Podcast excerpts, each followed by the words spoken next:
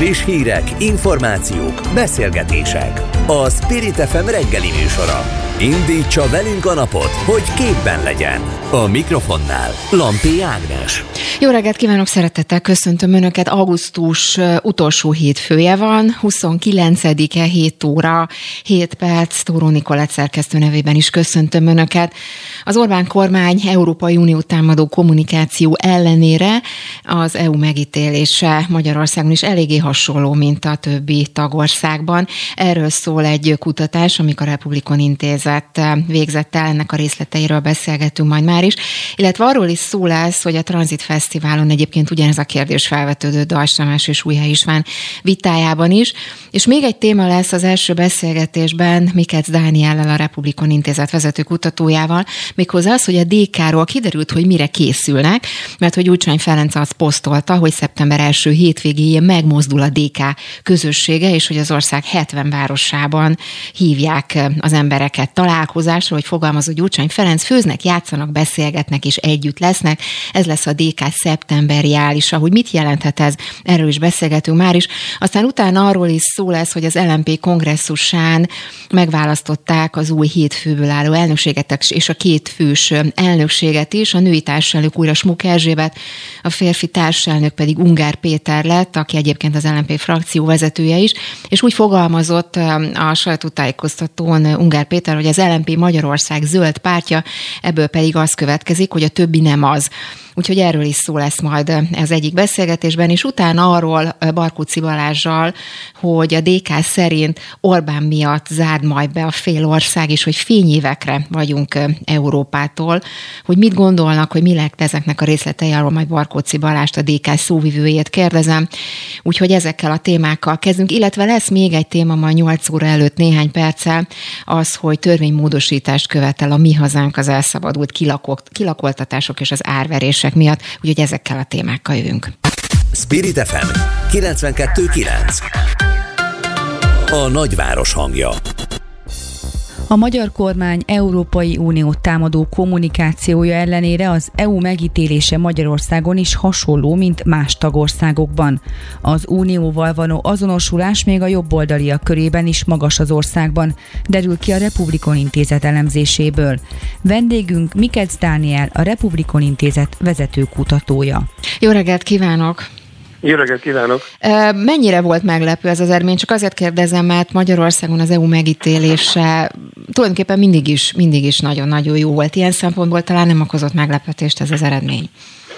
Hát olyan szempontból persze érdekes volt, hogy általában amikor azt lehet látni, hogy a politikai ideológiától vagy elköteleződéstől függetlenül azért magas a az é u támogatottságot, általában arról van szó, hogy a, a tagságot, Magyarország é u-s tagságát mennyire támogatják a választók. Itt viszont olyan kérdések voltak, olyan kérdéseket elemeztünk, amely inkább egy ilyen a szubjektív hozzáállás az é u-hoz. Tehát olyan kérdésekről volt szó, hogy jó irányba mennek el a dolgok az é u-ban, illetve hogy mennyire pozitív vagy negatív az a kép, ami kialakul az Európai Unióról, és azért a kormány kommunikációjában rendre azt tűnik fel, hogy természetesen nem kérdőjelezi meg a, a, az é u-s tagságunkat, de általában az merül fel, hogy akkor ö, ö, rossz irányba mennek a dolgok. Ebben valóban volt különbség a, a magukat jobb oldaljának és a magukat bal oldaljának vallók között, de például az é u-s, ö, ö, az a kérdés, hogy az é u polgárának érzi magát, abban ugyanolyan magas volt a, a, az így érzők aránya a jobb oldalak között, nyolcvan százalék felett, tehát hogy látszik az, hogy valamilyen fajta, ilyenfajta állampolgári azonosulás létezik az unióval szemben, de persze azért ez nem mutatkozik, hogy, hogy azt gondolják, hogy azért rossz irányba mennek néha a dolgok. És ami még érdekes volt, hogy azért nem csak a, azt néztük meg, hogy a bal, illetve a jobb oldalak között Magyarországon van egy különbség, de az, hogy a, a visegrádi országok, illetve Romániával és Hollandiával összehasonlítva mennyire vannak hasonló trendek az é u szubjektív megítélését tekintve, és hát az látszott, hogy nagyon hasonló mozgások vannak, és Magyarország nem is igazán a, a szkeptikusabb országok közé tartozik. Egyébként ez azért is érdekes, mert ahogy az előbb említettem, ugye a Tranzit fesztiválon ez is téma volt például a két európai parlamenti képviselő, Újhelyi István és Deutsch Tamás között. Ugye nem tudom, hogy látta ezt a vitát, vagy nézte? Nem, sajnos. Esetleg utólag, hát ugye arról szó volt benne, hogy vajon felvetődhet-e az unióból való kilépés kérdése. Ugye ezzel kapcsolatban Újhelyi Istvánnak különböző posztjai meg elképzelései voltak, ugye népszavazást is szeretett volna erről, és ezen vitatkoztak, és azt mondta Deutsch Tamás, hogy föl sem merülhet ilyesmi, és hogy hamisan állítja ezt Újhelyi. Újhelyi István viszont azt mondta, hogy amit ön is, meg esetleg a kutatásból is kiderült, hogy a kormány kommunikációja pont az ellenkező, vagy ellentétes, vagy ez ellentétes irányba halad, és egyre erősödik ez a fajta, ez a fajta üzenet. Ön hogy látja, hogy ez mennyire, mennyire lehet reális egyáltalán az, hogy Magyarország bármilyen formában esetleg kilépjen az unióból? Hát maga a, tehát tulajdonképpen a, a, a magyar kormánynak a, a lehetőségét azért az, a, az, az erősíti, illetve a kormányfőnek is az, hogy egy é u-s országnak a, a miniszterelnöke. Tehát, hogy egy olyan, Magyarországnak ez is egy olyan hatalmat ad, tehát vétőjogot ad sok kérdésben, e, ilyenkor akkor meg lehet egyezni, másokkal lehet kérni. Tehát azért ez e, sokkal jobb az unión belül e, lévő miniszterelnöknek lenni, mint egy uniós, e, unión kívüli ország miniszterelnökének lenni. Tehát, hogy a, a, a tanácsban ugyanakkor a szerepe, jogköre van, mint, mint a, a, a német kormányfőnek. Tehát azért ez ilyen szempontból ez egy óriási nagy különbség, függetlenül attól, hogy például milyen ö, forrásokat biztosít még ráadásul az Unió is. A, a, tehát maga sok szempontból az uniós források azok képesek a a Fidesz kormányt stabilizálni, hiszen uh, képes egyfajta egy ilyen materiális legitimációt létrehozni. Ez persze kérdés, hogy most akkor ez mennyire fog működni, vagy mennyire működhet, amikor nem lesz egy ilyen konjunktúra, mint az utóbbi tizenkét évben. Tehát azért a Fidesznek nem csak azzal kell uh, szembenéznie, hogy a magyar lakossággal mekkora támogatottsága az uniós tagságnak, hanem az, hogy mint egy hatalompolitikai eszközként is létezik az unió, és ezért számukra nem lenne annak, tulajdonképpen nem lenne logikus az, hogy kilépjenek az Európai Unióból, sokkal többet hoz hatalompolitikailag is, anyagilag is, és hát kielégíti a magyar választóknak a, a mobilitási vágyait is az Európai Unió, ezért ennek nem lenne A, a, nem, lennek, nem lenne ez logikus politikai lépés, hogyha a kilépés felé mozdulna a magyar kormány. Egyébként az is érdekes, amit mond meg hatalomtechnikára vonatkozom, mert azt is mondta Újhelyi István ezen a beszélgetésen, hogy sok információja van arról például, hogy a Mi Hazánk egy olyan akciósorozatra készül ősztől, ami kihasználná ugye a gazdasági nehézségek miatt adódó társadalmi feszültséget, illetve elégedetlenséget, és ezt az egészet egy é u ellenes hangulattá korbácsolná, és hogy szerinte, ugye ez, amit az előbb is beszéltünk, hogy a kormány a kommunikáció is pont e felé ö, halad, mert hogy magáról ugye nem mondhatja el, hogy a kormányzása miatt lennének a nehézségek. Azt is hozzátett egyébként Újhelyi István, hogy egy ilyen gyenge ellenzéket, mint amilyen mi vagyunk, nem lehet felelőssé tenni. Szóval marad az é u, és az é u-t lehet hibáztatni ö, mindenért, és hogy a Mi Hazánknak lesz egy ilyen akciósorozat. Ő mit gondol erről, hogy ez mennyire lehetséges, vagy mennyire reális forgatókönyv? Hát maga az, hogy az é u-t és a bizottságot, az ilyen politikai szereplőket is nem feltétlenül csak mint egy ilyen adminisztratív szabályozóként láthatja a kormány, vagy hát úgy is kezeli, azért ez Magyarországon már régóta így van, elég sok kampány folyt, a, hogy állítsuk meg Brüsszelt, illetve olyan értelmezések is vannak, hogy akkor Brüsszel valamilyen fajta ilyen globalista erők uralják, és ezért kell szabadságharcot vívni. A, a, a Mi Hazánk esetében persze azért más jelentősége van, hiszen például A, ott van egy világos üzenet azzal kapcsolatban, hogy akkor megéri a Magyarország é u-s tagsága, illetve hogy ez a, a, a, nem éri meg. A, a kormány azért folyamatosan azt mondja, a Fidesz azt mondja, hogy, hogy úgy nem jó a dolog, ahogy, ahogy most működik a, az unió, és ezen kell változtatni, erre is vannak konkrét reformtervei. A Mi Hazánk esetében azért lehetnek olyan megfontolások, hogy, hogy az ő növekedésük szempontjából értelme, érdemes lehet azoknak a, az é u-szkeptikus polgároknak, akiknek így is nagyjából ilyen húsz százaléknyian vannak, akik, akik tulajdonképpen úgy gondolják, hogy az é u-tagság nem éri meg Magyarországnak, de hát azért persze egy, egy ilyen témával képes valamilyen növekedést elérni egy, egy párt, és lehet, hogy ebben az időszakban még, hogyha jönnek a megszólítások, akkor ez még ezzel tud hatékonyan mozgósítani, de azért persze ez egyfajta Ez egyfajta korlátot is jelent, hiszen ebből a húszból nem lehet tovább növekedni.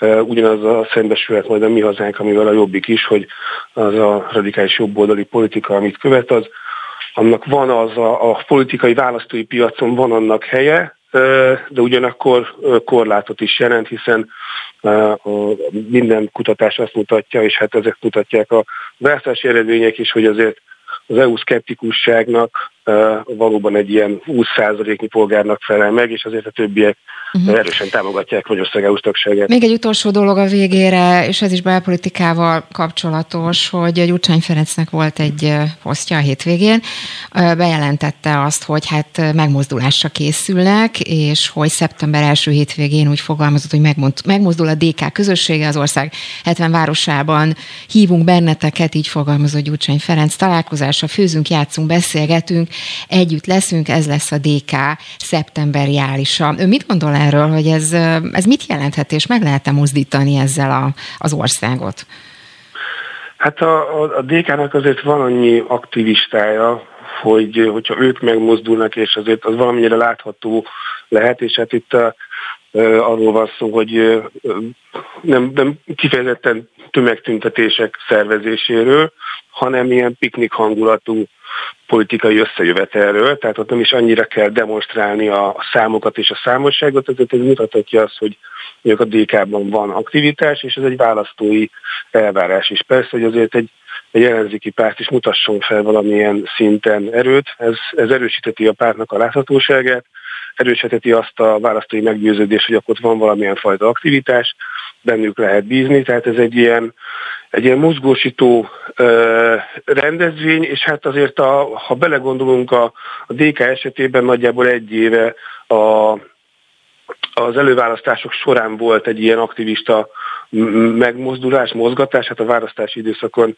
kívül, és ez arra is alkalmas lehet, hogy a saját aktivistáival, önkéntesével erősítse a kapcsolatot a párt. Mindenképpen megnézzük majd, hogy alakul. Mikecz Dánielnek, a Republikon Intézet vezető kutatójának. Köszönöm szépen, szép napot kívánok, viszonthallásra. Viszonthallásra. Spirit ef em kilencvenkettő kilenc. A nagyváros hangja. Hétvégén tartották a Tranzit közéleti évadnyitó és gondolatexpót Tihanyban. A kormánypártok és az ellenzék vezető politikusai, valamint ismert közéleti szereplők is vitáztak a közélet kérdéseiről. Az elhangzottakról Deák Dániellel, a huszonegyedik. Század Intézet vezető elemzőjével beszélgetünk, aki szintén részt vett az eseményen. Jó reggelt kívánok! Jó reggel kívánok! Hú, bevallom őszintén, hogy ú, köszönöm szépen, az előbb nem nagyon hallottuk, olyan, mintha egy ilyen hatalmas szélviharban lett volna, de, de most már jobb, köszönöm szépen. Uh, szóval akkor a Tranzitról beszélgetünk, ugye ön is részt vett, nyilván ott volt uh, rajta, milyen volt a, az egésznek a hangulata, a milliója, csak azért kérdezem, mert um, olvastam, biztosan is látta Újhelyi Istvánnak a Facebook posztját ezzel kapcsolatban, és ugye mindig elmondja, hogy minden évben elmegy, nagyon köszöni a meghívást, örül, hogy ott volt, de most uh, úgy fogalmazott, csak egy mondatot idézek a posztjából, hogy részben a tranzit közege követte már a sajnos a Fidesz betokosodását és egyre jobban beszűkülő elitista tudatállapotát. Egykor valódi vitákra hívtak minket, érvek és gondolatok valódi ütköztetésére, ma leginkább azért, hogy a NER gladiátorainak triumfálásáról önigazoló videó betéteket és idézeteket posztolhassanak a fideszes Facebook osztagok. Nem is folytatom. Szóval ennyire megváltozott volna ön szerint és a tranzit hangulata? Tehát inkább arról van szó, hogy Újhelyi István vereséget szenvedett a vitán, és próbálja keretezni, átértelmezni ezt az egész dolgot, és próbálja megmagyarázni azt, hogy miért nem sikerült úgy ez a vita, ahogyan ő ezt elvárta. Én is beszéltem ott a helyszínen Újhelyi Istvánnal, nagyon nagy szeretettel látta mindenki, oda mentek hozzá az emberek, kérdezték, beszélgettek, tehát egyáltalán nem lehetett látni ezt a nagy ellenségeskedést, tehát Márki Zaj Péter is oda jött hozzánk, fotóz tartózkodott, a Megafonnak a standjához is odament, sok szeretettel láttuk, elbeszélgettünk vele, tehát egyáltalán nem volt olyan ellenséges a hangulat, mint ahogyan ezt Újhelyi István kicsit egy ilyen sértett hangvételű Facebook posztjában megírta. Jók voltak a viták, ezeket online lehetett követni, a Telex, négy négy négy, Mandiner, tehát a sajtóvilágnak minden szeglete beszámolt róluk, és hát láttuk, hogy az ellenzéki politikusok sok esetben nem teljesítettek jól. A mélypont talán Gelencsér Ferenc Momentum elnök volt, akiről hát még... Hát ez nyilván szubjektív, persze, ezt mindenki el hát, tudja dönteni hát, magának, hogy ki, hát, ki hogy értékeli. Politikai oldal attól függetlenül sajtótermékeket megírták, hogy hát nagyon, nagyon alul, alul maradt. Egyébként az miért van, hogy, hogy, hogy mondjuk fideszes politikusok egy ilyen típusú fideszes rendezvényen állnak csak idézőjelbe vitázni, és más rendezvényen nem? Ugye sok beszélgetésen előkerült itt a választás kapcsán, előválasztás kapcsán, az országgyűlési választások kapcsán, hogy persze ez nagyon klassz, és teljesen jó, hogy, hogy vannak ilyen viták, ez mindenképpen fontos, de más alkalmakkor hát nem igazán, vagy nagyon-nagyon nehéz fideszes vezető fideszes politikusokat arra rávenni, hogy vitázzanak. Hát nyilvánvalóan itt kormányzati szereplőkről van szó, tehát az elsőrendű feladatuk az, hogy kormányozzanak, és ezt a feladatukat lássák el. Mindig, minden évben sor kerül erre a rendezvényre, és minden évben vannak politikai viták, tehát tavaly is a kétezer-huszonkettes parlamenti választás előtt is volt egy ugyanilyen vita, ugyanilyen rendezvény, tehát vannak ilyen események, nemrég Tusnád-fürdő volt, ott is voltak politikai viták. Igen, de ugye ezek inkább a... ilyen Fideszes áll, Fidesz által rendezett események, inkább olyanokra gondolok, a, mondom most kifejezetten a választás kapcsán, ami egyébként tényleg több vitában is előkerült, hogy ott, hogy ott kevésbé lehet fideszes politikusokkal találkozni, vezető fideszes politikusokkal.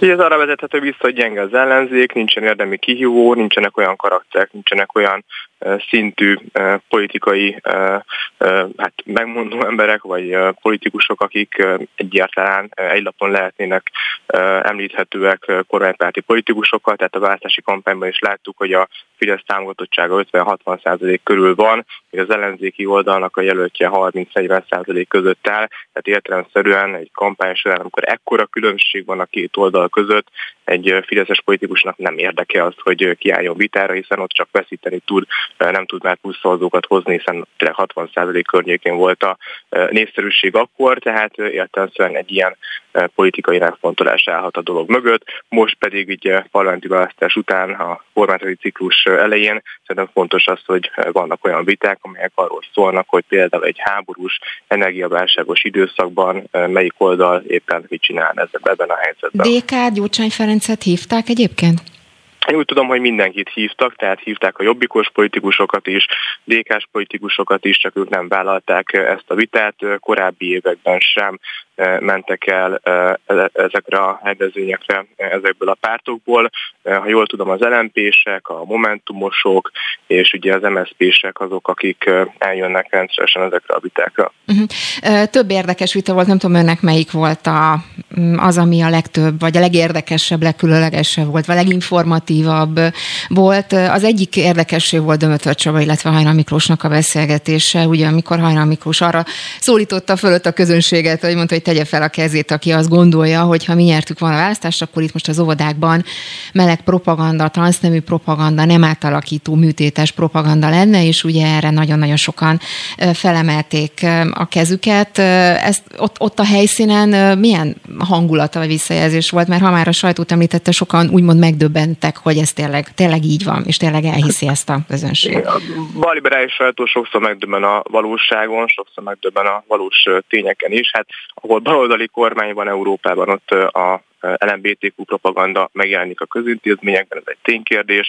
ugyanaz a helyzet az illegális bevándorlásnál, hát a szomszédos Szlovéniában jött egy baloldali kormány, és rögtön elkezdték felszedni a határvédő kerítéseket, tehát lehet ezen röhögni, lehet ezen nevetni, lehet azt mondani, hogy ez egy jobboldali riogatás, itt tapasztalatról beszélünk, elég csak átmegy Szlovéniába, szedik föl a határkerítést, és most már az illegális bevándorlók mennek be, tehát ez nem riogatás, nem, nem tudom, álhír, ezek valós tények. Még egy utolsó kérdés, akkor a végére, hogy épp az előbb kérdeztem Mikecz Dánielt is arról, hogy mit gondol ugye Gyurcsány Ferenc bejelentéséről. Biztos ön is látta, hogy a közösségi oldalán azt mondta, hogy megmozdulásra készülnek. Szeptembertől azt írta, hogy már egy millió magyar ember gondolja úgy, hogy a Demokratikus Koalíció a legjobb választás, és hogy szeptember első hétvégéje megmozdulnak, az ország hetven városában lesznek különböző események, rendezvények, találkozók. Hogy látja, vagy hogyan alakul ez majd?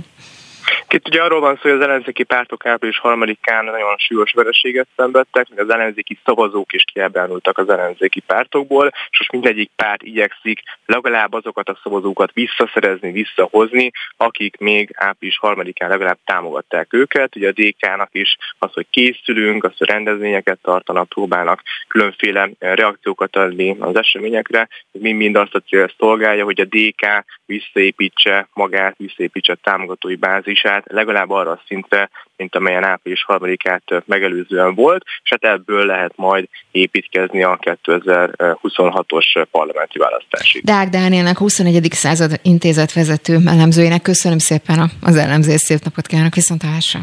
Viszont hallásra! Friss hírek, információk, beszélgetések. A Spirit ef em reggeli műsora. Indítsa velünk a napot, hogy képben legyen. A mikrofonnál Lampi Ágnes. Schmuck Erzsébetet és Ungár Pétert választotta meg társelnököknek az el em pé kongresszusa szombaton.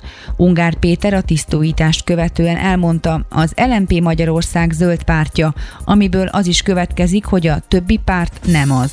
A célja, hogy az el em pé megkerülhetetlen erő legyen. És akkor Keresztes László Lóránt pedig itt is van velünk. Jó reggelt kívánok! Jó reggelt kívánok! Köszönöm, kedves hallgatókat! Ki, melyik az a párt, amelyik nem zöld? A párbeszédről beszélt Ungár Péter? Ungár Péter alapvetően az el em pé-ről, Magyarország zöld pártjáról beszélt, és azt akarta nagyon világosan elmondani. De várjon, azt el em pé... mondta, hogy a többi nem az. Ugye egy másik pártról beszélt, és próbálták itt lefordítani többen, hogy melyik pártról, és hát egyértelműen a, a párbeszéd, hiszen a párbeszéd is a minap arról beszéltek, hogy, hogy ők, ők a zöld párt Magyarországon. Nézze, ugye az el em pé tisztújításán tartott sajtótájékoztatón Ungár Péter arról beszélt, hogy Magyarország zöld pártja az el em pé. Tehát az el em pé, mi úgy gondoljuk, és nyilván meggyőződésünk az, hogy mi törekszünk arra, és mi próbáljuk leginkább azokat a zöld elgondolásokat és zöld elképzeléseket követni, és képviselni politikában, amelyek a meggyőződésünk szerint megoldást kínálnak, és amelyek kizárólag alkalmasak arra, hogy megoldást kínáljanak. És arra is utalt Ungár Péter, és nyilván ezt mi így gondoljuk, hogy hogy vannak olyan politikai szereplők, és most független, hogy ellenzéki vagy kormánypárti szereplőkről beszélünk, akik beszélnek ugyan a mai kor kihívásairól, de a megoldásaik nem hordozzák azt a valódi változást. Amely, Itt arról beszélünk, amit ő is mondott, hogy, hogy nem az a zöld, aki a Ryanair-re kivetett különadó ellen kampányol, meg az sem, aki kiáll a szabadkereskedelmi egyezmények mellett. Ugye ezt ez is pontosan így van, ez pontosan így van. Egyébként nyilván itt több pártról is beszélünk, de mi az a legfontosabb, hogy mi nem azzal, arról akarunk beszélni, hogy a többi párt mit csinál, hanem azokról a problémákról szeretnénk beszélni, amik itt tornyosulnak előttünk, amit én azt gondolom, hogy mindenki lát. Tehát az éghajlatváltozás, a válságok kora, a vízválság, az energiaválság, ez mind-mind itt, itt kopogtat, brutálisan érezhetőek a hatásaik. És nagyon-nagyon fontos, hogy látnunk kell, hogy itt alapvetően, amikor a zöld megoldásokról beszélünk, akkor nem egy ilyen csővégi megoldásról, egy csővégi eljárásról beszélünk, mint a környezetvédelem, hanem itt alapvető szemléletváltásra van szükség. Mennyiben fogja, mennyiben fogja ezt az el em pé új vezetése másként képviselni, mint mondjuk a korábbi el em pé vezetés? Mármint ezeket a célokat? Hogyha most megnézzük az elmúlt hónapokban, hogy miként dolgozott, miként működik az el em pé, milyen módon érvényesítjük azt, hogy most ebben a helyzetben nekünk cselekednünk kell, hiszen nagyon nagyok a problémák. Tehát nem elég egy, egy éles kormánykritikát megfogalmazni, az is fontos persze, hanem érdemben cselekednünk kell ellenzékből is, mint például ugye az erdőirtó rendelet kapcsán szerveztünk még több ezres tüntetést is. Tehát ez látható, hogy az elmúlt hónapokban ebbe az irányba indultunk el. Tehát itt most nem arra kell számítani, hogy most valami éles váltás történik, hiszen azt mondhatjuk úgy, hogy talán kiérezhető az elmúlt hónapokban folytatott munkánkból, Itt arról van szó, hogy olyan személyek kaptak felhatalmazást az elnökségben, és egyébként nem csak az elnökségben, hanem különböző testületekben, akik a tagság, akik a kongresszusi delegáltak szerint sokkal hatékonyabban, lendületesebben tudják ezt az irányt képviselni. Egyébként, ha már a megmozdulásokat említette, jó is, hogy mondjam, mert például Gyurcsány Ferenc ugye bejelentette, hogy szeptember első hétvégén úgy fogalmazott, hogy megmozdul a dé ká közössége, és hogy hetven városába hívják az embereket találkozóra. Ehhez például esetleg csatlakozik az el em pé, vagy, vagy gondolkoznak például közös akciókban bármilyen formában, vagy, vagy teljesen külön képzelik el ezeket az eseményeket? Hát megmondom őszintén, én nem hallottam ezt a megnyilvánulást, és én nem is gondolkodtam, hogy a kollégákkal sem gondolkodtunk ezen, hogy mit kéne ezzel kezdeni. Mi azt e, tartjuk fontosnak, hogy azokban az ügyekben legyünk aktívak, és azokban az ügyekben cselekedjünk, és azokról az ügyekről beszéljünk, amik alapvetően meghatározzák e, gyermekeink jövőjét. És ugye ez, ez kiérezhető volt, én azt gondolom, az elmúlt időszakban is. E, ugye itt a nyári időszakban is e, nem csak egy, egy tüntetést szerveztünk, amit e, e, ugye nem úgy harangoztunk be, mint egy e, alapvetően egy ilyen politikai, nem tudom, kormányváltó nagygyűlést, hanem úgy, hogy közösen álljunk ki egy nagyon-nagyon súlyosan, súlyos veszélyeket hordozó rendelet ellen, és próbáljunk az ellen hatékonyan fellépni, és ez már egy részsikert, egy fontos részsikert hozott is. Tehát mi azt gondoljuk, hogy ez a, ez a helyes út, amikor ügyeket próbálunk megoldani. Ugye. Másik oldalról pedig, még ez, ez, bocsánat, még ez nagyon-nagyon fontos gondolat, hogy mi nem csak a kritikát szeretnénk megfogalmazni, az is nagyon fontos, hanem a megoldásokat, és én magam is, mint a Fenntartható Fejlődés Bizottság elnöke, itt a vízválság, az asszály ügyében, és egyébként az erdők ügyében is egy olyan uh, bizottsággyűlést, egy rendkívüli bizottsággyűlést kezdeményeztem, amin ott lehetnek a szakmai szereplők, a civil szereplők, és ott lehetnek a döntéshozók is, és nagyon bizakodó vagyok, hogy ez létre is jön. Tehát mi szeretnénk a munkánkkal egy, egy terepet adni, egy, egy lehetőséget adni, hogy a valódi megoldások felé forduljunk már most is, hiszen elképesztően kiszolgáltatottak vagyunk. Más, egyébként más, meg, más megmozdulásokat, tüntetéseket, demonstrációkat is terveznek önök is, mondjuk szeptemberben? Természetesen abban a helyzetben, amikor mi úgy gondoljuk, hogy kizárólag így lehet egy, egy fontos lépést elérni, akkor, akkor így fogunk eljárni. Hasonlóképpen ugye itt az erdők védelmében rengetegen, több ezeren csatlakoztak már hozzá. Ugye petíciónkat több tízezre írták alá, de itt az erdővédő csoportokhoz is több ezeren csatlakoztak. Mi azt gondoljuk, hogy mindig a megfelelő eszközt kell kiválasztani ahhoz, hogyha egy fontos lépés el tudjunk érni a, a magyar emberek érdekében és a gyermekeink jövője érdekében. Ezért valóban szükség van ezekre a politikai eszközökre, szükség van meggyőződésünk szerint a parlamenti munkára is, és bizony szükség van arra, hogy megfogalmazzunk a jövőben mutató valódi megoldásokat. Nem is úgy gondoljuk mi ezt, hogy majd de mi akarjuk egyedül megoldani ezeket a kérdéseket, hanem úgy gondoljuk, hogy nekünk az a feladatunk és az a szerepünk, hogy azt a tudást, ami egyébként megvan a magyar társadalomban, azt próbáljuk érvényesíteni a döntéshozatalban. És még egy gondolattal utalok itt arra, hogy például látjuk, hogy milyen brutális hatása van Magyarországra a vízválságnak, a csapadékhiánynak, az egyre extrémebb csapadék eloszlásnak. Annak, hogy Magyarországon nem csak kétezer-tíz óta, mert sajnos kétezer-tíz óta is, hanem az előtt is egy egészen felelőtlen vízgazdálkodási politikájában, ugye a vizek minél gyorsabb elvezetéséről szól, és kétezer-tizenkettőben már láthattuk, hogy letette például Ányán professzor a kormányasztalára azt a fajta vidék stratégiát, amit erre megoldást, ami erre megoldást kínálna, nem történt semmi. Tehát mi megoldást szeretnénk kínálni, mm. és alapvetően most ebben a helyzetben Még egy, egy olyan fórumot mm. kívánunk teremteni, ahol azok a megoldások valóban. Még egy utolsó kérdés a végére, mert nagyon-nagyon kevés időnk maradt. Ugye arról is beszélt Ungár Péter ebben, illetve Schmuck Erzsébettel ezen a sajtótájékoztatón, hogy egyértelműen önállóan készül az el em pé például a kétezer-huszonnégyes önkormányzati, aztán utána ugye az európai parlamenti választása is. Akkor ez ezek szerint már eldőlt, hogy egészen biztosan önállóan indulnak. Tehát emlékeim szerint egy olyan kérdés volt, hogy milyen szövetségi politikával gondolkodunk, és erre az volt a válasz, hogy mi nem szövetségi politikában, hanem politikában gondolkodunk, ugye, ami megegyezik azzal, amiről én is beszéltem. Tehát mi alapvetően ezekre a fontos társadalmi, gazdasági, környezeti, természeti kincseket érintő kérdésekről fogunk most beszélni, és ezekkel a kérdésekkel kapcsolatban szeretnénk egyértelműen a reálisan a valóságról beszélni, és a a vállalható, választható és vállalható utakról, a megoldásokról fogunk beszélni. Nem, Lász... nem tartalmatlan szövetségi politikát. Keresztes László Lórántnak, az el em pé elnökségi tagjának. Köszönöm szépen, viszontlátásra. Köszönöm a lehetőséget. Spirit ef em kilencvenkettő kilenc. A nagyváros hangja. A Demokratikus Koalíció attól tart, hogy a megszorítások, az adóemelések, az infláció és a rezsiemelés miatt nem lehet majd étterembe, szállodába, múzeumba és edzőterembe járni. Gyurcsány Ferenc közben arról írt közösségi oldalán, hogy szeptember első hétvégéjén megmozdul a dé ká közössége. Barkóczi Balást, a dé ká szóvivőjét kérdezzük. Aki már itt van velünk telefonon, jó reggelt kívánok! Köszönöm, jó reggelt kívánok, köszöntöm a hallgatókat. Engedje meg, hogy egy kérdés erejéig visszatérjek még egy korábbi beszélgetésről, ami éppen itt zajlott a adásban. Deák Dániellel beszélgettem, a huszonegyedik század intézet vezető elemzőjével a Tranzitról, és kérdeztem őt, hogy önöket is hívták-e, mert hogy önök nem voltak ott a, a Tranziton, és azt válaszolta nekem, hogy hívták önöket, de, de nem vállalták ezt a beszélgetést, vagy ezt a vitát, ami ott lehetett volna. Ez, ez Ennek mi volt az oka? Hát javaslom mindenkinek, hogy nézze meg Gyurcsány Ferenc elnök úr ma reggeli posztját. A Fidesszel nincs alkó, és a Fidesz nem partner. A Fidesszel mi nem fogunk vitatkozni. Hogyha Orbán Viktor vállalja majd, hogy kiáll egy vitára Gyurcsány Ferenccel, akkor arról lehet szó, bár valószínűleg a legutóbbi vitájukról is elég kellemetlen emlékei vannak. Uh-huh, tehát akkor ezek szerint ez volt az oka, oka ennek a... a döntésüknek.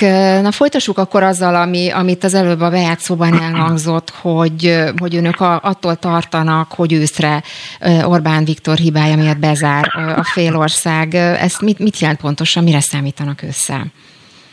Hát nagyon kemény őszünk lesz. A Demokratikus Koalíció egy hosszú és elhúzódó válságra készül, és mi úgy gondoljuk, hogy minden nappal egyre többen értik meg, hogy ez a válság Orbán Viktor miatt van, és amíg Orbán marad, addig marad a válság is, hiszen ő az, aki gyengítette a forintot, miatta lett évtizedek óta nem látott infláció, élelmiszer árdrágulás, hallottak a felvezetőben is, hogy kenyérára is most már az ezer forinthoz közelít. Orbán ragaszkodott az orosz gázhoz és az energiafüggőséghez, ezért miatta fogunk hétszeres gázárat fizetni, és miatta lesz a rezsiemelés is, valamint Orbán Viktor és a Fidesz lopta el azokat az uniós pénzeket, amik miatt most nem jöhetnek források az é u-tól, és ezeket akarja a megszorításokkal pótolni, ezeket akarja most a magyar családokon bevasalni. Uh-huh. Tehát az, ha már Gyurcsány Ferencet említette az előbb, ugye azt is posztolta, és erről is szólt itt adásban, hogy megmozdulásra készülnek szeptembertől, ugye úgy fogalmazott Gyurcsány Ferenc, hogy az egész dé ká közösség megmozdul majd, és hogy hetven városban lesznek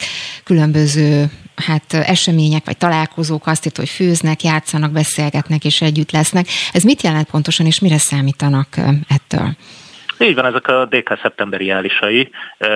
Több különböző helyszínen, az én választókerületemből és Újpalotán főtéren lesz egy ilyen rendezvény, ezt palotai pikniknek neveztük el. Ajánlom mindenkinek, hogyha gondolja, akkor szeptember harmadikán kilenc óra harminc perctől jöjjön ki Újpalotára a főtérre és találkozzon velünk. Egész egyszerűen azért szerveztük ezeket az eseményeket, hogy együtt legyünk, megünnepeljük, hogy a Demokratikus Koalíciónak már több mint egy millió szavazója van, és megünnepeljük azt, amit már múlt héten megünnepeltünk, hogy tizenötezredik tagként Németh Balázs, egy egyetemista fiatalember csatlakozott a Demokratikus Koalícióhoz. A Demokratikus Koalíció erős, egységes, készülünk a kormányzati szerepre. De ezek szerint tulajdonképpen ez egy demonstráció, vagy tüntetés is egyben, vagy inkább, ahogy ön fogalmaz, egyfajta ünneplés? Egyfajta ünneplés, egyfajta együttlét, megmutatjuk magunkat, hogy létezünk. Nézve a Demokratikus Koalíció, hogy említettem, hosszú elhúzódó válságra készül, és ugyanakkor pedig halljuk azokat a hangokat, hogy az ellenzéki szavazók elégedetlenek az ellenzék jelenlegi teljesítményével. A Demokratikus Koalíciónak, mint az ellenzék vezető erejének a feladata az, hogy egy kormányzóképes alternatívát kínáljon, egy olyan országképet, amely európai, amely zöld, amely baloldali és ahol jól él. És most ebben a helyzetben, hogy ön is fogalmaz, ugye erős őszünk lesz, ebben a, ebben a helyzetben esetleg nem jelenthet előnyt mondjuk az ellenzéknek a konkrét tüntetéseket, demonstrációkat, nagyobb eseményeket szervezne? Nézve, több mindennel készülünk az őszre, több tervünk is van. Tehát ilyesmivel is ezek, esetleg? Majd nézze, maradjunk annyiban, hogy meg fogják látni, hogyha tervben van véve nagyon sok minden, hogyha, hogyha ez nem realizálódik valódi eseményekben, akkor kár is róla beszélni, ha pedig igen, akkor ez arról szól, hogy jók voltak a tervek, úgyhogy ahogy Gyurcsány Ferenc mondaná, készülünk. Uh-huh. E, és egyébként, hogyha nem szerveznek, akkor így kérdezem, hogyha nem szerveznek ilyesmit, mi szól ellene, hogy, hogy ne, hogy mondjam, menjenek bele egy ilyen, ilyen eseménybe, vagy egy ilyen, ilyen eseményekbe? Uh, még egyszer mondom, nem arról van szó, hogy szervezünk ilyet, ahogy arról sincs szó, hogy ne szerveznénk ilyet. Tehát tényleg hagyjuk meg, hogy is mondta a jelenlegi miniszterelnök, hogy akkor kell átmenni a hídon, amikor odaérünk. A Demokratikus Koalíció több mindenre készül, ennek egyik első lépcsője ezek a családi események, amik több mint hetven városban lesznek megtartva. Először gyűjjünk össze, legyünk együtt, nézzük meg, hogy mit tudunk együtt csinálni, és utána pedig készülünk a többire. Oké, okay, akkor még egy utolsó kérdés a végére, hogy volt egy vita ezen a Tranzit nevű, vagy a Tranzit eseményen, ugye Újhelyi István és Deutsch Tamásnak volt egy vitája, és ott Újhelyi István beszélt az ellenzékről is, lát, hogy ezzel találkozott esetleg, és azt mondta, hogy ilyen gyenge ellenzéket, mint amilyen mi vagyunk, nem lehet felelőssé tenni. Itt az é u kapcsolatáról beszélgettek, és hogy a Fidesznek ugye marad az é u, amelyért, vagy amit mindenért hibáztatni lehet már, mint a jelenlegi helyzetért, és ugye azt mondta Újhelyi István, hogy ez nagyon-nagyon rossz irány, de hát sokan felkapták a fejüket azért, hogy szerinte ennyire, így fogalmazott, hogy ennyire gyenge az ellenzék. Ön is így látja, hogy, hogy ilyen, ilyen helyzetben van most az ellenzék? Nézd, Balajti Zsolt barátom tegnap nyert, és a hetedik számú választókerületében, az én voltam kormányzati választókerületemben a ellenzéki pártok egységes jelöltjeként. Én nem gondolom azt, hogy gyenge lenne az ellenzék, azt még kevésbé gondolom, hogy gyenge lenne a Demokratikus Koalíció. A Demokratikus Koalíció egy erős és egységes párt, és arra készülünk, hogy ezt ősszel meg is mutassuk majd Magyarországnak. Barkóczi Balázsnak, a dé ká szóvivőjének köszönöm szépen, szép napot kívánok ennek, viszontlátásra. Köszönöm, köszönöm. Spirit ef em kilencvenkettő kilenc. A nagyváros hangja. A Nyugdíjas Parlament Országos Egyesület szerint csak a társadalom összefogásával lehet elkerülni a megélhetési katasztrófát. Közleményükben kérik a civileket, hogy szolidaritási akciókkal, pénzbeli adományokkal, illetve társadalmi munkával járuljanak hozzá a segítségre szoruló intézmények működéséhez. A helyzetről Karácsony Mihállyal, a Nyugdíjas Parlament Országos Egyesület elnökével beszélgetünk. Aki már itt van velünk, jó reggelt kívánok! Jó reggelt kívánok! Ugye az is benne volt ebben a közleményben, hogy a társadalom összefogásával és segítségével lehet elkerülni a méltatlan helyzetbe kerültek megélhetési katasztrófáját. Ugye elég erős megfogalmazás. Mire számít, hogy, hogy sokak kerülnek esetleg tényleg ennyire súlyos megélhetési problémával? Igen, mi azt látjuk, hogy van egy olyan társadalmi réteg, ezek az idős otthonokban lakó kedves honfitársaink, ötvenöt ezeren vannak ilyenek, és őrájuk nem összpontosul akkora figyelem, amekkora veszélybe vannak. Nevezetesen ugye azt hallottuk, hogy vágtázó infláció várható, azt hallottuk, hogy egekbe szökő infláció várható, és ezek a honfitársaink önhibájukon kívül most olyan ellátási formában vannak, ahol, ahol valóban a társadalmi támogatás kellene. A társadalom már többször megmozdult, amikor egy, egy csoport, egy réteg veszélyhelyzetbe került.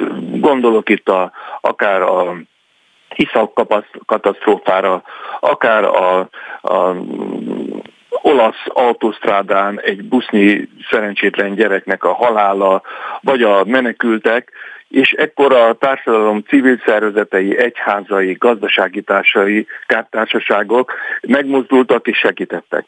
Most ennek a, az idős otthonokban lakók nem tudnak már kihez fordulni, ezért azt gondoljuk, hogy a környezetükben levő társadalmi aktorok, szereplők segíthetnének nekik, mert a költségvetés nem fog tudni ilyen mértékű segítséget adni, ezért ha azzal tudnak segíteni, hogy, hogy megjavítják a régóta használaton kívül lévő liftjüket, vagy, vagy szerveznek valami eseményt, és ott gyűjtés révén segítséget adnak nekik. Nagyon kiszolgáltatott helyzetben vannak, nagyon elkeseredett helyzetben vannak már most is, és ez a várható további negatív hatás, ami, ami környezetüket érzékenyen érinti, ez, ez csak társadalmi segítséggel oldható meg. Azt egyébként miért gondolja, hogy mondjuk a költségvetésben ne lehetne átcsoportosítani mondjuk összegeket a számukra? Csak azért kérdezem, mert sok szakértő, gazdasági szakember arról beszél, hogy nagyon is vannak, vagy lehetnek tartalékok ilyen értelemben a költségvetésben, és egyszerű átcsoportosítással ez akár megoldható is lenne.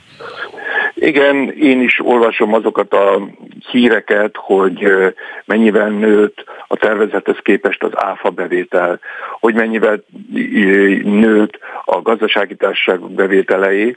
Csak azt hiszem, hogy ott azok fognak majd ebből a pluszból részesülni, akiknek viszonylag jó az érdekérvényesítő képességük, és azokra fogjuk majd átcsoportosítani.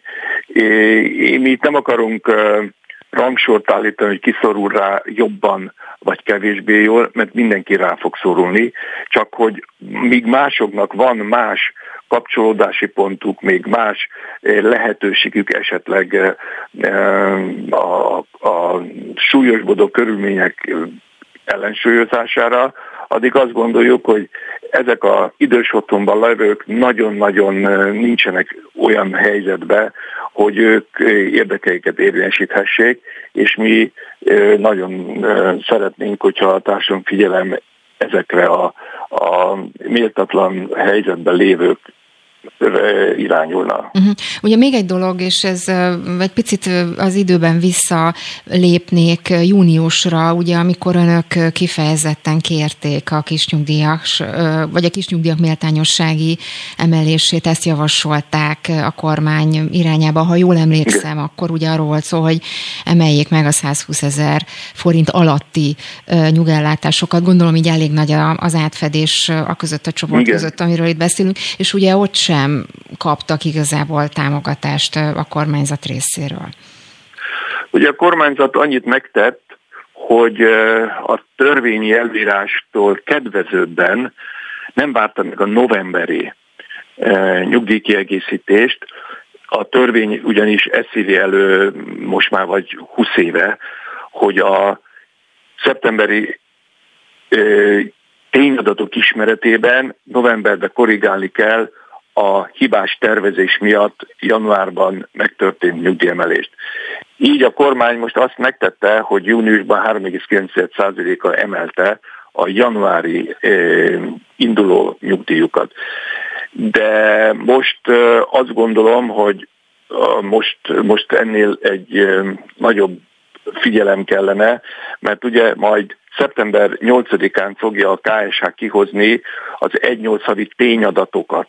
Az egy nyolc havi tényadatok hát szakértői becslések alapján megdöbbentően magasak lesznek, és ezek alapján majd novemberben lesz nyugdíjkiegészítés. Mi azt gondoljuk, hogy ha kiszámolják, hogy mekkora keret, tehát biztosít a költségvetés, akkor nem egy automatikus um, százalékos emelés kellene a legalacsonyabbak lévő nyugdíjasoknak és a legmagasabbaknak is, hanem itt egy komoly differenciálást szeretnénk mi, hogy a legrászorultabbakat uh, jobban emelni, a, a nyugdíjat jobban emelni, de itt nem csak a nyugdíjról van szó, mert ez az emelést azt be fogja szedni az idős otthon uh, hozzájárulást címén, hanem az idős otthonok normatívájának az emelésére, arról itt nincsen szó. Pedig az az, az, az összeg, amit normatívan kapnak a költségvetésből, az, az már nem alkalmas, abban nem lehet kigazdálkodni, a világítást, a fűtést, az élelmiszer, és ezek a nyugdíjasok nincsenek kihez nyúlni,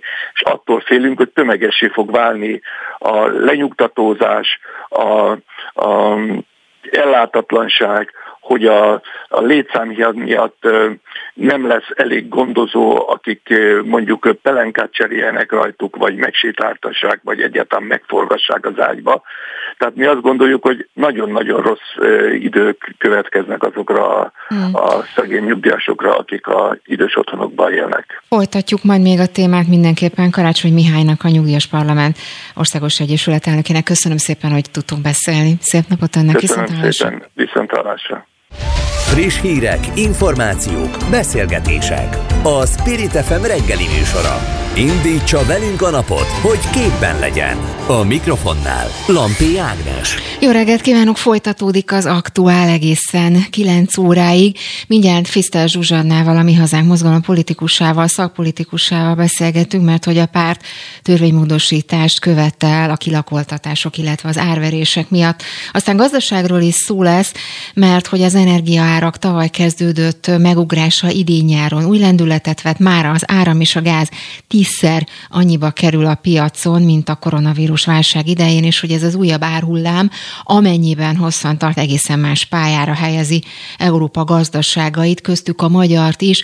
Erről írt a Portfolio.hu Madár István, a portál vezető elemzője, hogy ez alatt pontosan mit értett, ezt majd átbeszéljük velem. Aztán utána a háborús helyzetről is szó lett, mert hogy Stír Gábornak ő is írt egy cikket, és azt írta benne, hogy elmaradt Ferenc pápa és Kirill pátriárka, talál, pátriárka találkozója, és hogy a katolikus egyház feje ennek ellenére nem tett le béketeremtő terveiről és szándékairól. Moszkvába szeretne, Moszkvában szeretne találkozni Kirillel, illetve Vladimir Putin is, hogy ennek mekkora az esélye. Ezt is átbeszéljük majd, és a háború friss híreiről, fejleményeiről pedig József Krisztiánnal, az en ká Stratégiai Védelmi Kutatóintézet munkatársával beszélgetünk majd, és szó lesz arról, hogy mennyire átalakult a lakás hitelpiac, egészen mások most a feltételek ezek, ezekkel kapcsolatban, mondjuk ha valaki lakáshitelt szeretne fölvenni, úgyhogy ezekről a részletekről is beszélgetünk majd. Spirit ef em kilencvenkettő kilenc. A nagyváros hangja. Törvénymódosítást sürget a Mi Hazánk az elszabadult kilakoltatások és árverések miatt. A párt követeli a kilakoltatások azonnali leállítását. A magyar kormány több mint két és fél év után feloldotta a koronavírus járvány miatt elrendelt árverezési és kilakoltatási tilalmat. Így június tizenötödikétől megindultak az árverések. A vonalban Fiszter Zsuzsanna, a Mi Hazánk Mozgalom végrehajtási és hitelügyi szakpolitikusa. Jó reggelt kívánok! Jó reggelt kívánok, köszöntöm a nézőket! Inkább csak hallgatókat, egyelőre. Igen. Jó reggelt kívánok! Ugye Jánbor András, a Párbeszéd politikusa már korábban egy interpellációjában szólt arról, hogy ő is kezdeményezte ugye a kilakoltatási moratóriumnak a meghosszabbítását, igen, és ugye ezzel kapcsolatban Varga Judit válaszolt neki, és azt mondta erre az egész kezdeményezésre, meg az egész témakör kapcsán, hogy például egy kétezer-tizenötös törvényre felhívta a figyelmet, ami előírja, hogy például az önkormányzatok kell ezt a helyzetet megoldani, a jegyző rendelkezésre álló keretek között kell gondoskodnia például a kilakoltatott emberekről, amennyiben nincs hová menniük, és a kormány most is elvárja az önkormányzatoktól, hogy érvényt szerezzenek ennek a törvénynek, és hogy ez az egész tulajdonképpen rendkívül és határozott időre szóló intézkedés volt. Tulajdonképpen a kormány úgymond válaszolt is erre a javaslatra, amit most önök újra előszedtek, elővettek. Igen, az én meglátásom szerint, meg egyébként, amit az elmúlt időszak tapasztalata is nagyon jól példáznak, hogy ugye most letelt ez a hatvan napos határidő, amit a törvény előírt kötelezően, ugye az új ö, hirdetmények, illetve ugyebár a kilakoltatások esetében ugye meg kell várni a végrehajtóknak, hogy ezt a hatvan napos határidő után írhassák ki ezteket a kilakoltatásokat. Egyébként ez ugye már letelt, és most látjuk, hogy most kezd beindulni ez a valódi kilakoltatási hullám és dömping, de az a baj, hogy a kormány ugye ezzel a választával is egyébként csak a felszínen próbál ö, meglátásom szerint kapálózni, mivel azt láthatjuk, hogy a kilakoltatások nagy része még mind a mai napig egyébként devizahitelekből fakad, és itt van egyébként az óriási probléma, nem önmagával ugye a kilakoltatásokkal, ugye a jogos tartozást, azokat meg kell fizetni, de azért a devizahitel problémára még nincs megoldás. A Igen, és csak arra, arra próbáltam célozni, a kormány tulajdonképpen már idézőjelben választ is adott arra a javaslatra, a törvényjavaslatra, amiről önök most beszélnek, és azt is hozzátette egyébként Varga Judit, hogy a hitelezői oldalon is lehetnek rászoruló családok, akik nem tudnak így a pénzükhöz jutni, úgyhogy ezt is figyelembe kell venni. Tehát magyarán úgy tűnik, legalábbis ebből a válaszból, mintha a kormány részéről lezártnak tűnik ez a téma. Hát a kormány részéről úgy néz ki, hogy vagyis ők ugye a kormány propagandában azt is ö, ö, hangoztatják, hogy a devizahitel is már lezárt probléma, pedig abszolút nem, és nem is lett megoldva itt Magyarországon. Most a hitelezői oldalon is egyébként lehetnek ugye szélsőséges esetek, ez is tény és valószerű, de azt ugye azt meg kell jegyezni, hogy mondjuk adott esetben a hitelezők ugye akár az adóstól bejárati díjat is kérhetnek, amit ugyanúgy akár még be is hajthatnak esetleg az adósokon, de az, hogy mondjuk tényleg az ügyletek legnagyobb része mögött még mindig devizahitel áll, az felháborító, és ugye ez egy visszafizethetetlen adósságspirál. Nem egyszer találkozunk olyan esetekkel is, hogy már ugye az adósságokat ugye fizették is valamennyire az adósok, ez devizahitel esetében, és elárverezték az ingatlanjukat, és mire már kilakoltatásra kerül a sor, akkor mondjuk adott esetben a húsz milliós tartozásból már megint negyven milliós lesz, mert olyan mértékű kamatok vannak ugye ezeken az ügyleteken, hogy ezek soha nem fognak megtérülni egy magyar. Ugye arról is írnak, hogy el kell kerülni azt, vagy el kellene kerülni, hogy a végrehajtó maffia több százmilliós éves bevételre tegyen szert. Ezt, ezt a problémát, ugye ez évtizedek óta téma ez az ügy. Önök ezt hogyan oldanák meg? Milyen konkrét javaslatuk van erre? Hát ugye alapvetően ezt az egész pénzügyi rendszert, ami ma Magyarországon folyik, ezt meg kéne reformálni, mert ez jelenleg a kizsákmányolásról szól. A, ugye köztük az egyik uh, legnagyobb uh, program, meg reformjavaslatunk az, hogy a non-profittá kellene tenni újból a végrehajtást, hogy ugye ne több százmillió forint éves bevételre tehessenek szert. Ez akár ilyen hat-hétszáz millió forintot is jelent. Én uh, meglátásom szerint újra állami fennhatóság alá kellene helyezni a végrehajtást, a végrehajtókat, és egy fix bértábla alapján végezzék tisztességesen a munkájukat, ugyanúgy, mint mondjuk a köztisztviselők, itt Magyarországon a bírók, az ügyészek, és ne a jognak a tetején kívánjanak ők tevékenykedni, és akár kiskirályokat játszani, mert azért nagyon sokszor hasonló visszajelzéseket kapunk az adósoktól, hanem igenis az igazságszolgáltatás. Vannak egyébként konkrét esetek is eljutottak önökhöz, amikor mondjuk így, így ahogy fogalmaz, kiskirályok, kiskirályokat játszottak mondjuk végrehajtók? Több konkrét eset is hozzánk jut, ugye egyrészt a leggyakoribb az, hogy elég embertelenül próbálnak kommunikálni az adósokkal, pedig egyébként, hogyha a legtöbbjük egy normális tájékoztatást esetleg egy pár mondatban meg tudnak kapni, akkor teljesen másképp zajlana egész, az egész végrehajtási eljárás is, meg akár az adósságkezelés is.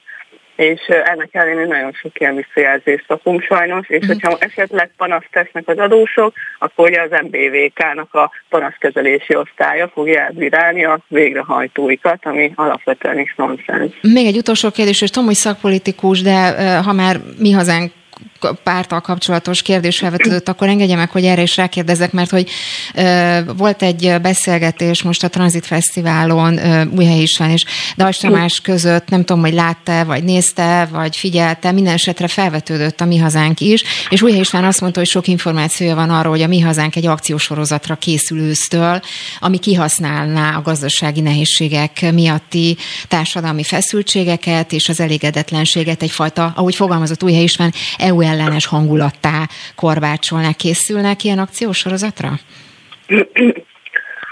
Akciósorozatra tudomásom szerint készülünk, ugye a rezsi megszorítások ellen, ugye ezt a Torockai László frakcióvezető úr is ugye bejelentette, hogyha őszig nem fog a kormány konkrétan lépni, akkor mi tovább fogjuk folytatni. Na de várjon, és pedig... ezt é u ellenes hangulattá igyekeznek majd átalakítani? Mert ugye erről beszélt Újhelyi István. Én erről konkrétan nem tudok, bár az tény és való, ugyebár, hogy a párt alapvető programját, programja is tartalmazza, hogy Magyarországnak fel kellene készülni, minél előbb ezeket az alappilléreket le kellene tenni, hogy egy olyan országot és egy olyan gazdaságot létrehozzunk, hogy az Európai Unión kívül is megálljuk a helyünket.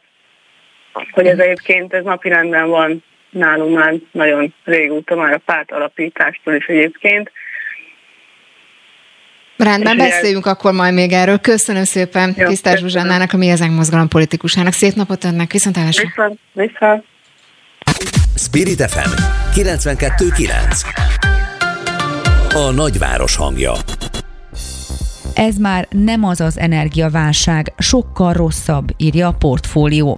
A portál szerint egy új korszakba léphet a magyar gazdaság. Az energiaárak tavaly kezdődött megugrása ugyanis idén-nyáron újabb lendületet vett. Az áram és gáz piaci ára mostanra tízszer többe kerül. Az újabb árhullám pedig egy egészen más pályára helyezheti a magyar gazdaságot. A vonalban Madár István, a Portfolio.hu vezető elemzője. Jó reggelt kívánok! Jó reggelt kívánok, üdvözlöm a hallgatókat! Na nézzük akkor ezt az új pályát, ezt az új szakaszt, ezt az új időszakot, ami Magyarország gazdaságát megváltoztathatja. Miben, miben lesz ez más, mint a korábbi időszak? Ugye most már egy éve azon gondolkodik mindenki, hogy hogyan alkalmazkodik a gazdaság ahhoz, hogy sokkal drágább az energiaszámla. Ugye gyakorlatilag tavaly az év második felétől elkezdett meredeken emelkedni az energiaár, és ugye ezt nyilván a magyar gazdaság, amelyik energiaimportőr, tehát elsősorban energiát hozunk be, és nem exportálunk, ez ugye terhet jelent, amit, ami teher tulajdonképpen csökkenti a belső jövedelmeket. Tehát ahogy beimportáljuk a háromszor olyan drága áramot és gázt, úgy lesz nekünk egyre kevesebb pénzünk valami másra. Ezt láthattuk az elmúlt időszakban, amikor az történt, hogy egyrészt ugye emelkedik az infláció, hiszen mindenbe beépül a drága energia, és ez a boltokban megfigyelhető magasabb árak, ezek gyakorlatilag a magasabb energiaköltség miatt alakulnak ki főként, és ez ugye kikerül az országból, amikor a végül végső soron az energiaimport importőr kifizeti a nagyon magas energiaárat. A másik oldalon pedig azt láthattuk, hogy a költségvetésre nehezedik egyre nagyobb teher az alacsony energia, a lakossági energia árak fenntartásával, amit ugye most már azóta szigorított is a kormányzat, és ez ugye pedig veszteséget jelent az állam számára a piaci ár és a lakossági ár közötti különbözet, és itt is láthatunk egy problémát. De összességében mégis azt lehet mondani, hogy azt gondolta mindenki, hogy ez azt fog jelenteni, hogy a gazdaságból eltűnik kb. öt-hat százaléknyi jövedelem, és ez ö, lefékezi a magyar gazdaságot, és a nagyon gyors, ugye részben nyolc százalékos gazdasági növekedés, az, az, az lefékeződik, és gyakorlatilag ilyen állóra fékeződik a magyar gazdaság. Ehhez képest az újdonság az, hogy nyár eleje óta további háromszorozása történt meg az energiaáraknak, mind a gáz, mind az áram tekintetében a világpiacon. Ez pedig azt jelenti, hogy most már egyre erősebben azon kell gondolkodni, hogy vannak olyan cégek, akik egész egyszerűen nem tudják áthárítani már ezt az árat a lakosságra, a fogyasztókra, hiszen egész egyszerűen olyan árat kéne meghatározni, amilyen árért már senki nem venné meg azt a szállodai szobát, azt a horganyzott lemezt, vagy bármi olyan, vagy a fürdőjegyet, tehát azokat a szolgáltatásokat, amikben nagyon magas az energiaköltség. És ugye egyrészt e- Ezt a változást két dolog hozzá el, egyrészt az, hogy még drágább az energia, másrészt pedig az idő, nevezetesen az, hogy ősztől, ősz végétől új gázév köszönt be, vagyis nagyon sokan idáig az első, az elmúlt egy évben egy kötött áron kapták a, a, a, a gázt, és ugye a tavaly nyári szerződéseknek megfelelő áron, most viszont mindenki elé oda fog kerülni egy új gázszerződés a piacon, a vállalkozások számára, és most fog szembesülni nagyon sok cég azzal, hogy milyen magasra is ment fel a piaci ár, és ez az, ami igazából már nem öt-hat, hanem akár tizenöt százalékot is kiszívhat a magyar gazdaságból, ráadásul nem fogja kiszívni pont azért, mert nem fogjuk ezt az energiát megvenni, azért nem veszük meg, mert egyszerűen nem jön ki a matek, és ez bizony egy recessziós kockázatot jelent a magyar gazdaság számára. Igen, épp ezt akarom kérdezni, hogy mi következik mindebből, ahogy de ön is már félig meddig megválaszolt, hogy recesszió következik, de akkor egy, csak egy gyors kérdés még ehhez, hogy éppen néztem a kormányzati kommunikációt a gazdaság helyzetével kapcsolatban, és például Mencer Tamás azt írta ki a Facebook oldalára, hogy dobogós a magyar gazdasági növekedés, az é u statisztikai hivatala szerint ugye azt írta, hogy hat egész öt százalékkal erősödött a magyar gazdaság a második negyed évben az elhúzódó háború ellenére is, és hogy ez több, mint másfélszerese az uniós átlagnak. Ezt hogy kell értelmezni ebben a helyzetben, amit ön is jósol egyébként, hogy recesszió várható nagyon erősen? Abszolút, a második negyed évben erősen teljesített még a magyar gazdaság, ugye, de ahogy említettem, egyrészt nem voltak még olyan magasak az energiaárak, ráadásul ennek az emelkedésnek egy jelentős részével nem is szembesült az ország. Harmadrészt a, a háborúnak közvetlen magyar gazdaságra gyakorolt hatása nagyon kicsi, az orosz és az ukrán piac az exportőreink számára nagyon kis súlyú, ráadásul, és ezen, ezen túlmenően pedig nagyon fontos, hogy még a második negyed évben uh, dübörgött az a fajta rendület, hogy ugye a választások előtt a kormányzat egy óriási kiköltekezést költekezést hajtott végre, jelentős mennyiségű összeget szólt ki a gazdaságba, ami jövedelemként megjelent a gazdaságban, és ez a jövedelem pedig ott tudott pörögni, vásárla, vásárlóerőt jelentett, fogyasztást jelentett, és egyébként a, a forrását jelentett az óriási inflációnak is zárójelbe, de minden esetre a gazdaság növekedése fönn tudott maradni. Most azt látjuk, hogy a harmadik negyedévre az infláció még jobban gyorsult, valószínűleg már nagyon sok embernek a, a reálbére az negatív lesz, tehát a reálbér növekedése, tehát hogy a, az infláció, ami, ami eszi a béreket és a bérünk vásárló erejét, az már magasabb, mint amennyivel nőtt mondjuk az, az elmúlt egy évben a, a, a, a kereset, kereset az adott családban,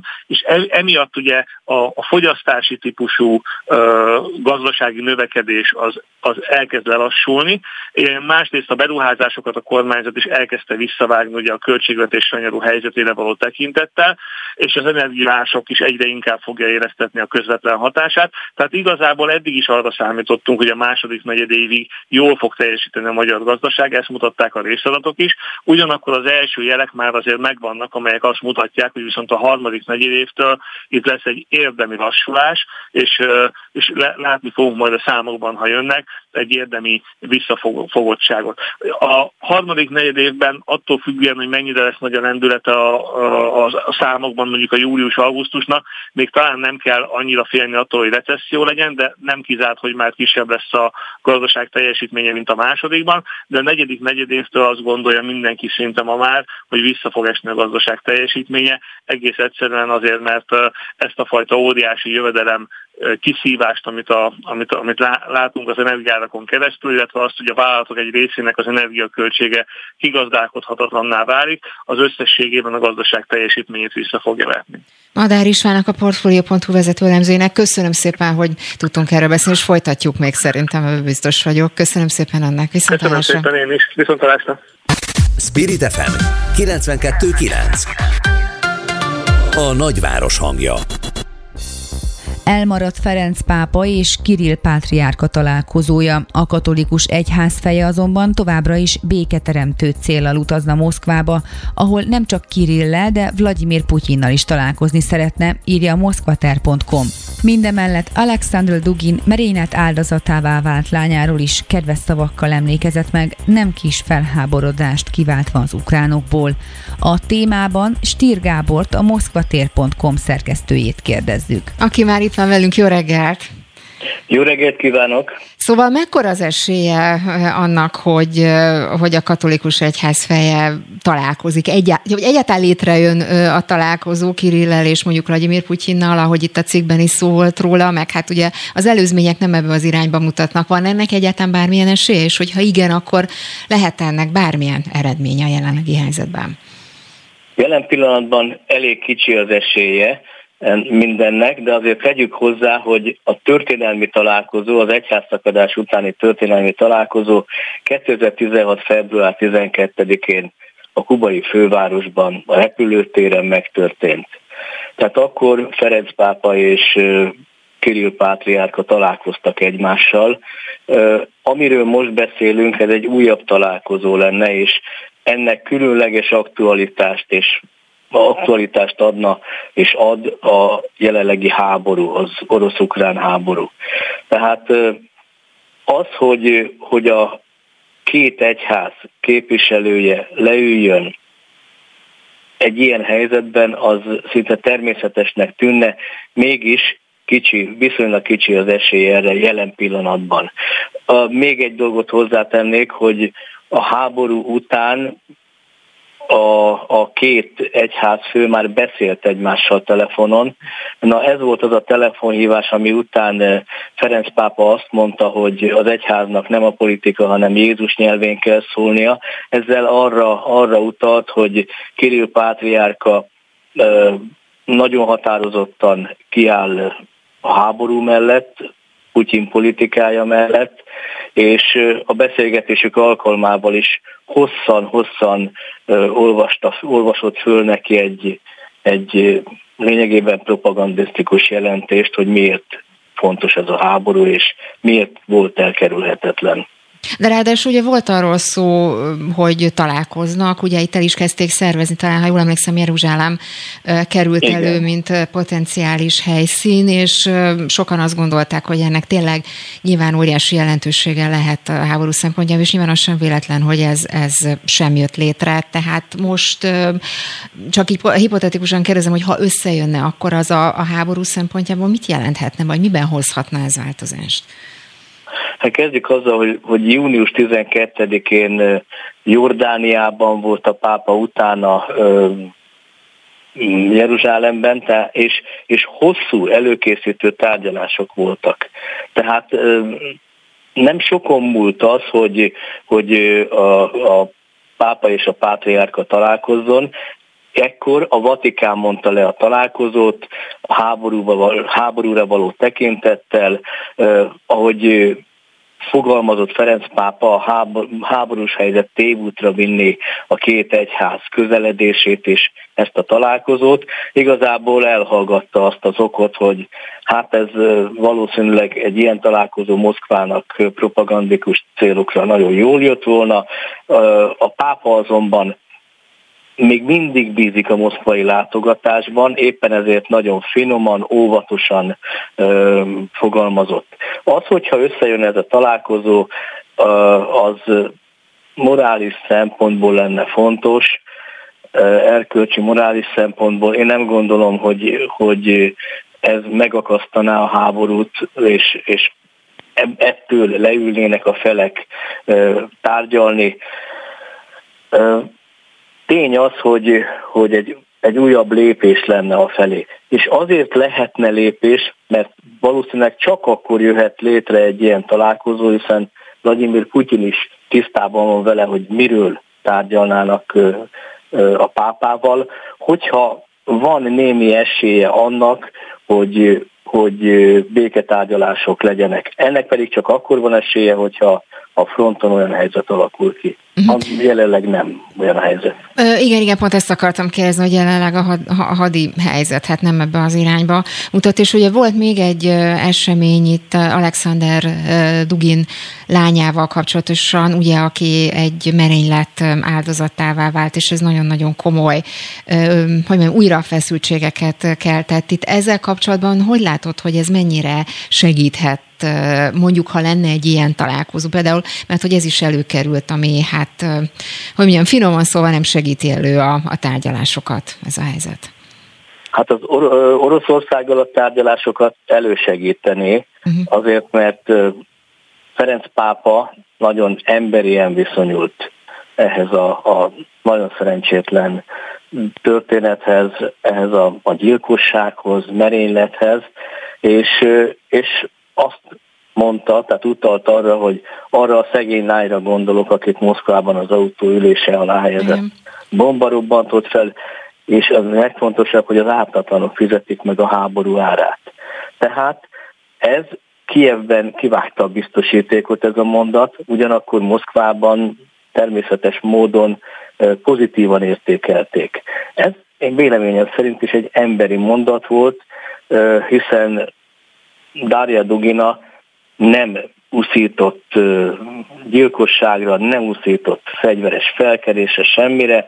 Volt valami nézet, amivel lehetett egyetérteni, vagy nem, ugyanez vonatkozik nagyjából Duginra. Ő az egy kicsit keményebben fogalmaz, mint a lánya fogalmazott, de ezért valakit fölrobbantani, és az, az, az gyilkosság.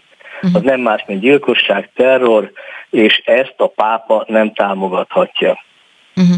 Hát mindenképpen érdekesen alakulnak a fejlemények, úgyhogy beszélünk majd még erről, folytatjuk Stier Gábornak. Köszönöm szépen, hogy mindezt elmondtad nekünk, szép napot! Köszönöm, minden jót! Friss hírek, információk, beszélgetések. A Spirit ef em reggeli műsora. Indítsa velünk a napot, hogy képben legyen. A mikrofonnál Lampi Ágnes.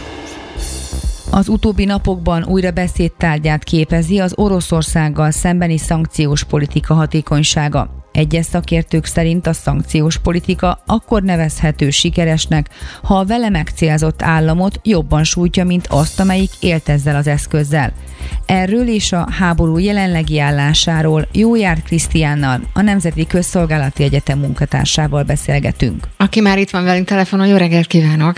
Jó reggelt kívánok! Ugye amire itt célzás volt a bejátszóban az, hogy az em cé cé részéről jelent meg egy elemzés a Mandineren arról a kapcsolatban, hogy mennyire hatékonyak a szankciók vagy sem, és ott talán a, a leglényegesebb elemeket csak, hogy kiemeljem a, a hallgatók számára, ők azt írták, hogy az orosz munkanélküliségi ráta nem csak kedvezőbb, de jobb trendben is mozog.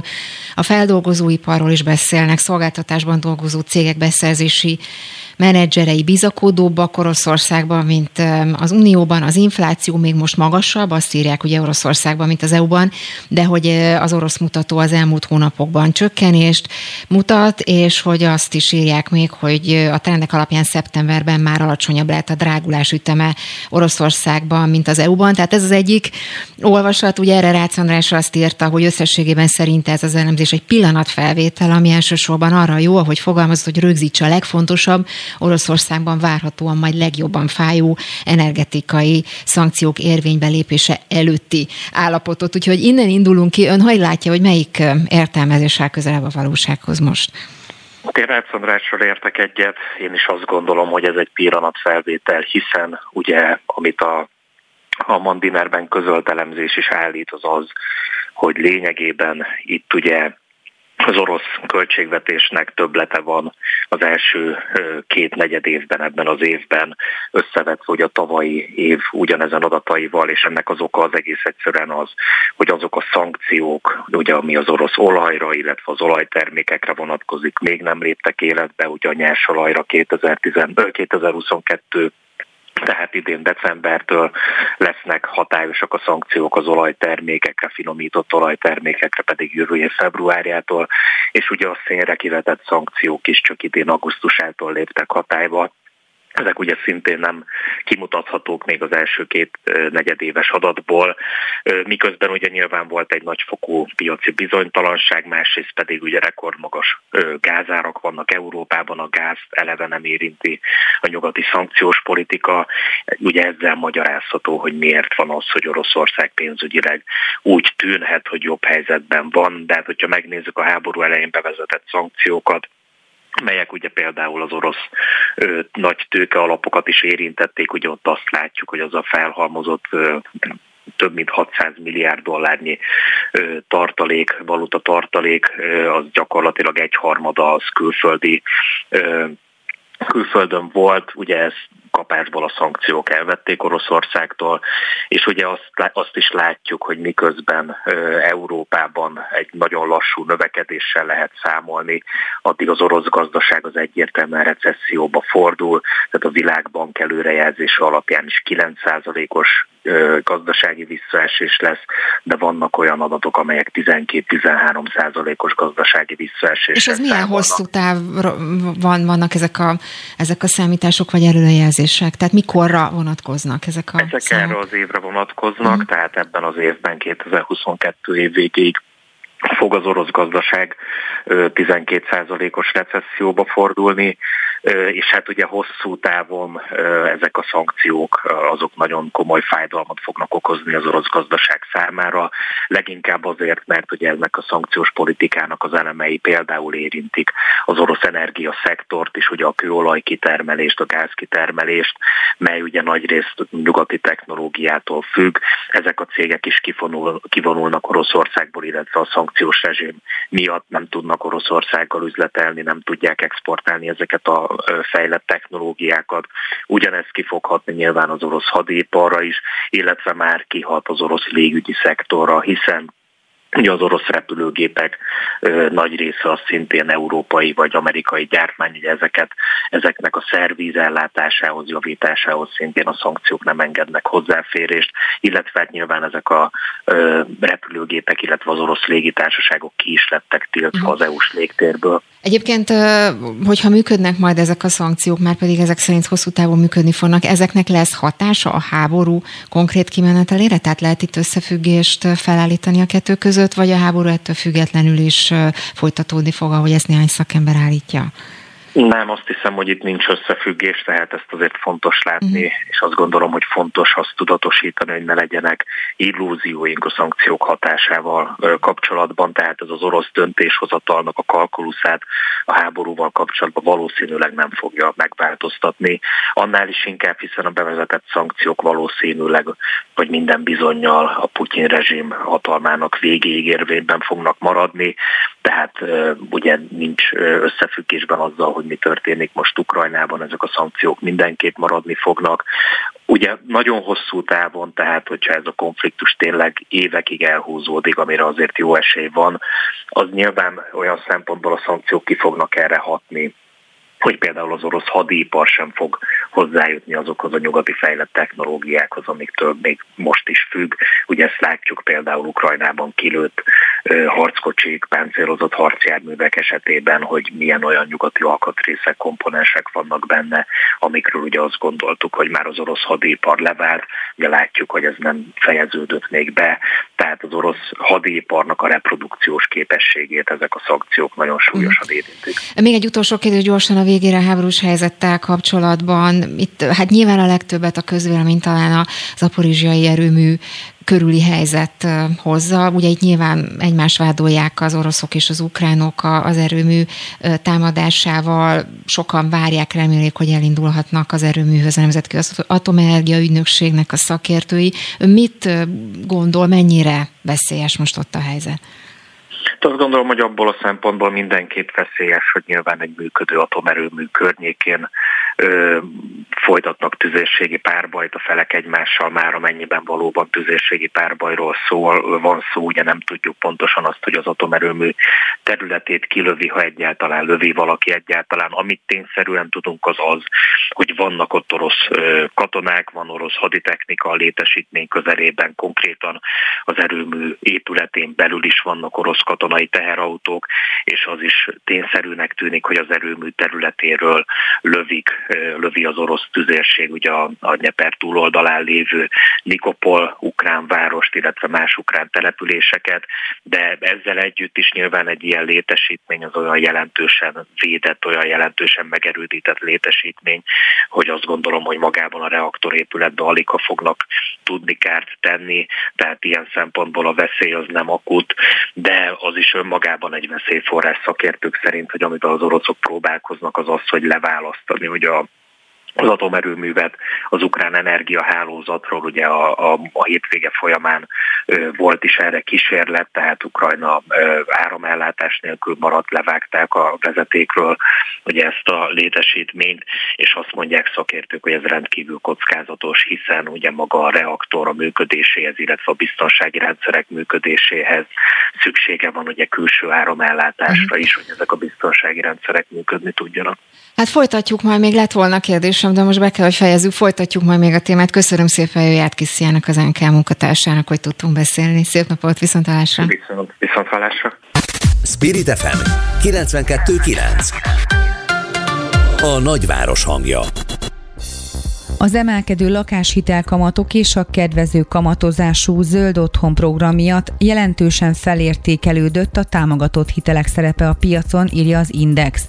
A Money.hu szerint azonban az már kevésbé volt előrelátható, hogy a felvett lakossági kölcsönök negyvenhárom százaléka valamilyen támogatott típusba tartozik majd kétezer-huszonkettő első felében.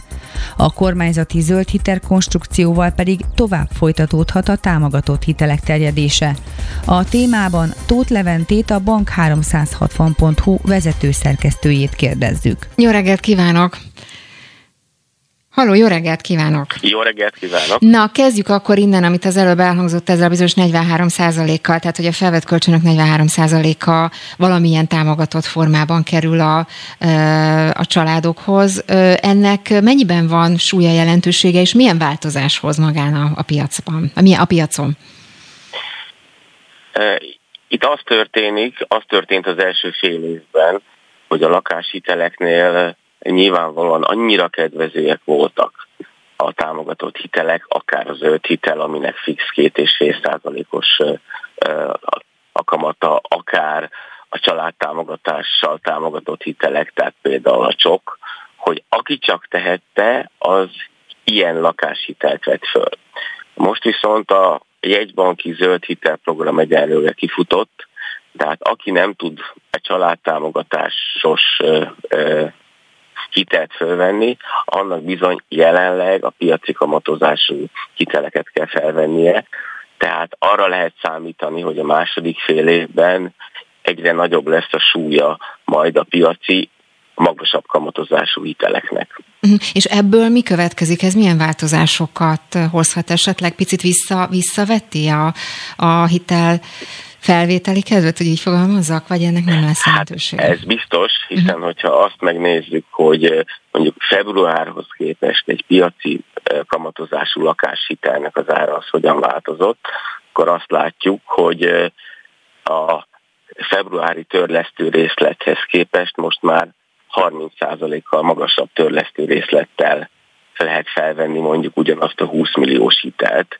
Tehát nyilván akinek van lehetősége mérlegelni, hogy felvesz-e hitelt, vagy nem vesz fel, annak most bizony lehet, hogy az a válasza, hogy most nem vesz föl, de természetesen azt is mérlegelnie kell, hogy vajon mondjuk egy fél éven belül vagy néhány hónapon belül okvetlen szüksége lesz-e lakáshitelre, mert hogyha reális időtávban mindenképpen hitelt fog majd fölvenni, vagy hitelt kell neki fölvenni a, a valamilyen lakáscélból, akkor nem számíthat arra, hogy az elkövetkezendő hónapokban, fél évben majd alacsonyabbak lesznek a kamatok, sőt inkább arra lehet számolni, hogy ez a, a magas kamatszint, ez még valamennyit emelkedni is fog. Most nagyjából nyolc százalék, nyolc-kilenc százalék körüli. És mire lehet számítani? Lehet. Mennyit emelkedhet még?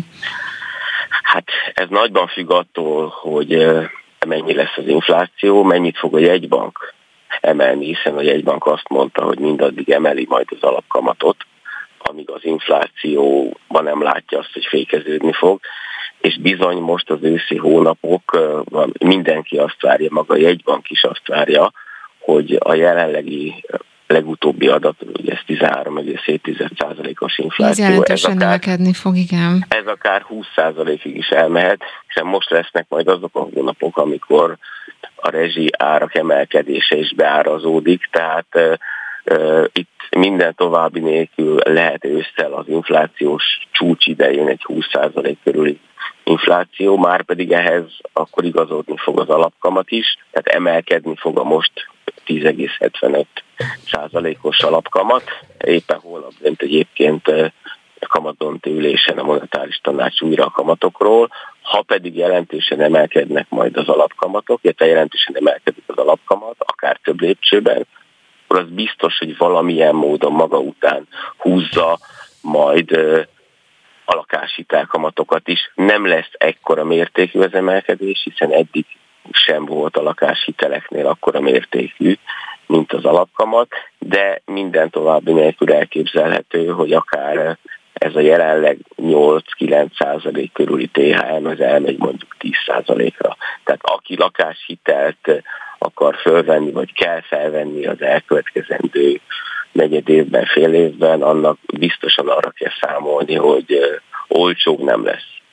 És akkor még finoman fogalmazott, igen, hogy, igen, hogy tehát, olcsó biztos nem lesz. Igen, igen tehát ez tényleg ez, ez úgy igaz, hogy, hogy szinte bizonyosan még ennél valamivel magasabb kamatokra kell számítania, tehát akinek nincs választási lehetősége, hogy mindenképpen akar fölvenni, annak valójában nincs mire várnia. Uh-huh. És még egy utolsó kérdés a végére, hogy mindez, ezek a tendenciák, amiket most említett, ezek hosszú távon milyen hatással lesznek a, a lakáspiacra? Mert most talán még azt látni, hogy, hogy ezeknek a hatásoknak az ellenére is azért tulajdonképpen még mindig, még mindig pörög, pörög a piac. Hát egyértelmű, hogy a lakáspiac az, az még mindig pörög, az persze egy relatív dolog, hogy mit nevezünk pörgésnek, hiszen e, ugye a lakásáraknál azt is kell nézni, hogy vajon az infláció... Az árak képes. Mindenképpen pörögnek, azt hiszem, ezt igen. mondhatom. De, tehát ugye, ugye az árak mennek föl, de az biztos, hogy ez hitel oldalról nem lesz tovább fűtve. Tehát nem lesz az, hogy, hogy most akkor nagyon olcsón hozzá lehet férni a hitelekhez, és ez még tovább fűti az ingatlan árakat. Tehát Itt a hitelkereslet az vélhetően csökkenni fog, egyrészt nyilvánvalóan a hitelárak miatt, másrészt az általános jövedelmi helyzet miatt is, tehát nem fogja tüzelni az árakat a hitelpiac, uh-huh. az ingatlan piacon. Hát izgalmasan alakul, majd beszélünk majd még róla Tóth Leventének, a bank háromszázhatvan pont hú vezető szerkesztőjének. Köszönöm szépen, hogy tudtunk beszélni. Szép napot önnek. Köszönöm, minden jót kívánok. Böngésző. Mivel foglalkoznak a vezető internetes portálok? Hogyan találnak egyes híreket? Mire kattintanak a legtöbben? Böngésző. A Spirit ef em reggeli műsorának online lapszemléje. Címlapsztorik, értekezések, izgalmas információk. Böngésző. Izgalmas információban szerintem nem lesz hiány, mert hogy tényleg böngészni fogunk, illetve főleg Túró Nikolát fog böngészni, ő a mai szerkesztő, és mivel nyolc óra ötvenhárom perc van, közeledünk az adás vége felé, és ilyenkor mindig már láthatóak, vagy megjelennek a friss hírek, információk az online térben, úgyhogy kíváncsi vagyok, hogy mik ezek. Most szia, jó reggelt! Jó reggelt kívánok, szia Ági, üdvözlöm a hallgatókat. Így van, valóban végignéztem a portálokat, és a világgazdaságon szúrtam ki, hogy arról írnak, hogy hogy sorra dobja vissza a miniszterelnökség az é u-s pályázatokat. Körülbelül száz milliárdot nyernek ezzel a költségvetésben. Arról van szó, hogy a lap szerint megváltozott a korábbi kormányzati filozófia, hogy mindenképpen kifizessék a lehívható forrásokat. Most az a cél, hogy oda jusson pályázati pénz, ahol az a várhatóan a leginkább hasznosul majd.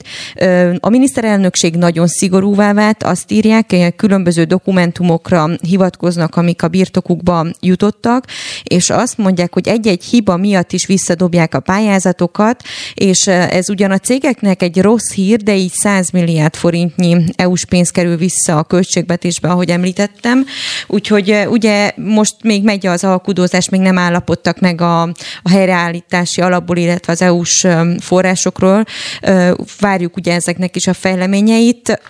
Különböző szakemberek azt mondták, hogy ez mindkét félnek érdeke, hogy megállapodjanak, és most már igazából itt a, a részletszabályozásoknak a kidolgozása, ami még hátra maradt. Igen, ugye itt Navracsics Tibor nagyon optimistán nyilatkozott azzal kapcsolatban, hogy nagyon jól haladnak, döcögve, de azért jól haladnak a tárgyalások. Újhelyi István pedig azt mondja, hogy szerinte elengedte ezeket, a, ezeket az összegeket a kormány, úgyhogy két végletes véleményt hallani.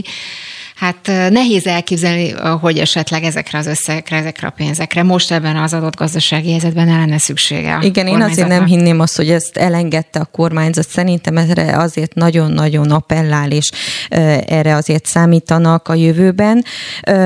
Még csak pár szalagcímet hadd villancsak föl. Ukrajnában szeptember elsejétől a gyerekek visszatérnek az iskolá, iskolába, iskolapadba, ott, ahol lehetséges.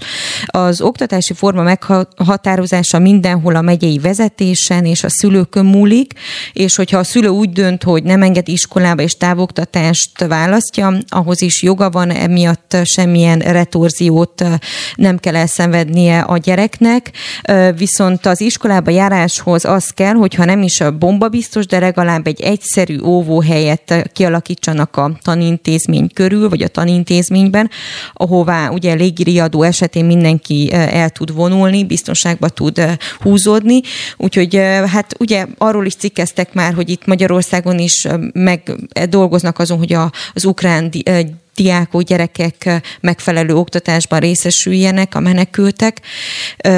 Nagyon kihívásokkal teli időszak hát nagyon, lesz nagyon neki. Nehéz, és ha már egyébként oktatásról, meg iskoláról volt szó, a Népszava ír, vagy a Népszavában olvasok most éppen egy friss hírt, és az a címe, hogy nem tolonganak a nyugdíjas pedagógusok, hogy visszamenjenek tanítani.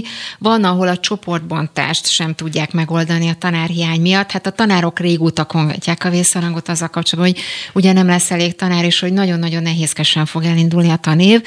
Most szeptember elsején, mert óriási a tanárhiány. Itt a cikk szerint a pé es zé és a pé dé es, tehát a két pedagógus szakszervezet közös sztrájkbizottsága augusztus harmincadikán tárgyal majd a kormánnyal, az azt jelenti, hogy holnap, holnap ha jól néztem a dátumokat, és, és egyelőre ugye az volt az egyik terv, hogy a nyugdíjas pedagógusokat visszahívják dolgozni, hogy legalább besegítsenek, vagy különböző órákat meg tudjanak tartani, és hát itt a számok szerint, amiről a cikk szól, hát finoman szólva nem tolonganak, ahogy itt fogalmaznak a cikkben a nyugdíjas pedagógusok, hogy visszamenjenek tanítani, de persze mindez területenként változó, van olyan terület, ahol a nyugdíjak, nyugdíjas kollégákkal valamelyes enyhíteni lehet a pedagógus hiány, de hát nyilván hosszú távon nem ez a megoldás. Hát érdekes, én nem tudom, miről fog majd szólni ez a tárgyalás, mert ugye most a Vodafone megvétele kapcsán az volt a kormányzati kommunikáció, hogy ennek majd a profitjából fogják állni a pedagógusok béremelését,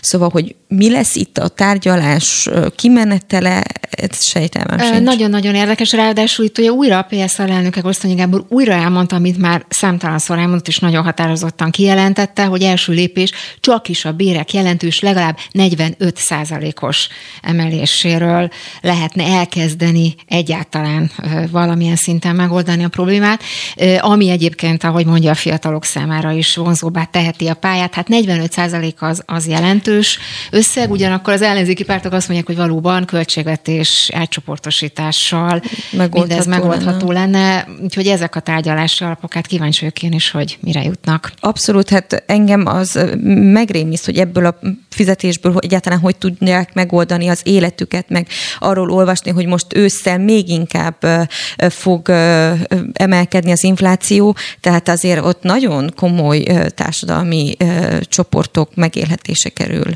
veszélybe. Hát meg úgy elképzelem, hogy tűzifával fognak majd ha. fűteni az iskolákban. Még ugye de vajon is... a tanároknak kell majd fűteni, vagy arra lesz megfelelő szakember? Ja, hogy ők teszik be a hát, fát esetleg? Nem tudom, hát most minden osztályteremben, vagy nem tudom ez, hogy lesz. Hát szerintem van kérdés bőven, úgyhogy a, a, szerintem sokan várják, vagy izgatottan várják a szeptember elsejét, mert ugye szeptember elsején évnyitó. De lehet, hogy ők is majd Ausztriába fognak menni dolgozni, mert ma reggel olvastam, hogy egyébként több mint tizennégyezer ember, magyar ember dolgozik Ausztriában, ez eddig rekord. Tehát egy hónappal korábban ennél tizenhárom ezeren voltak, tehát egy hónap alatt ezer ember ment dolgozni külföldre, ez ilyen nagyon drasztikus emelkedés. És ezek emelkedés. Csak az osztrák adatok, igen. És ugye ehhez majd érdemes hozzá tenni a többi Németországban, szomszédosságban hányan mennek, úgyhogy ezek az adatok még szerintem nőni fognak, egyébként ez is egy jó téma. Köszönöm szépen Dóró Nikolátnak a friss híreket, információkat, és ahogy mondtam, gyorsan elszaladt a műsoridő, és az aktuál már a véget ért. A műsor elkészítésében Egri Kitti segített, a technikus Kammer Jonatán volt, Dóró Nikolát szerkesztő nevében is köszönöm szépen a figyelmüket, Lampi Ágnes hallották.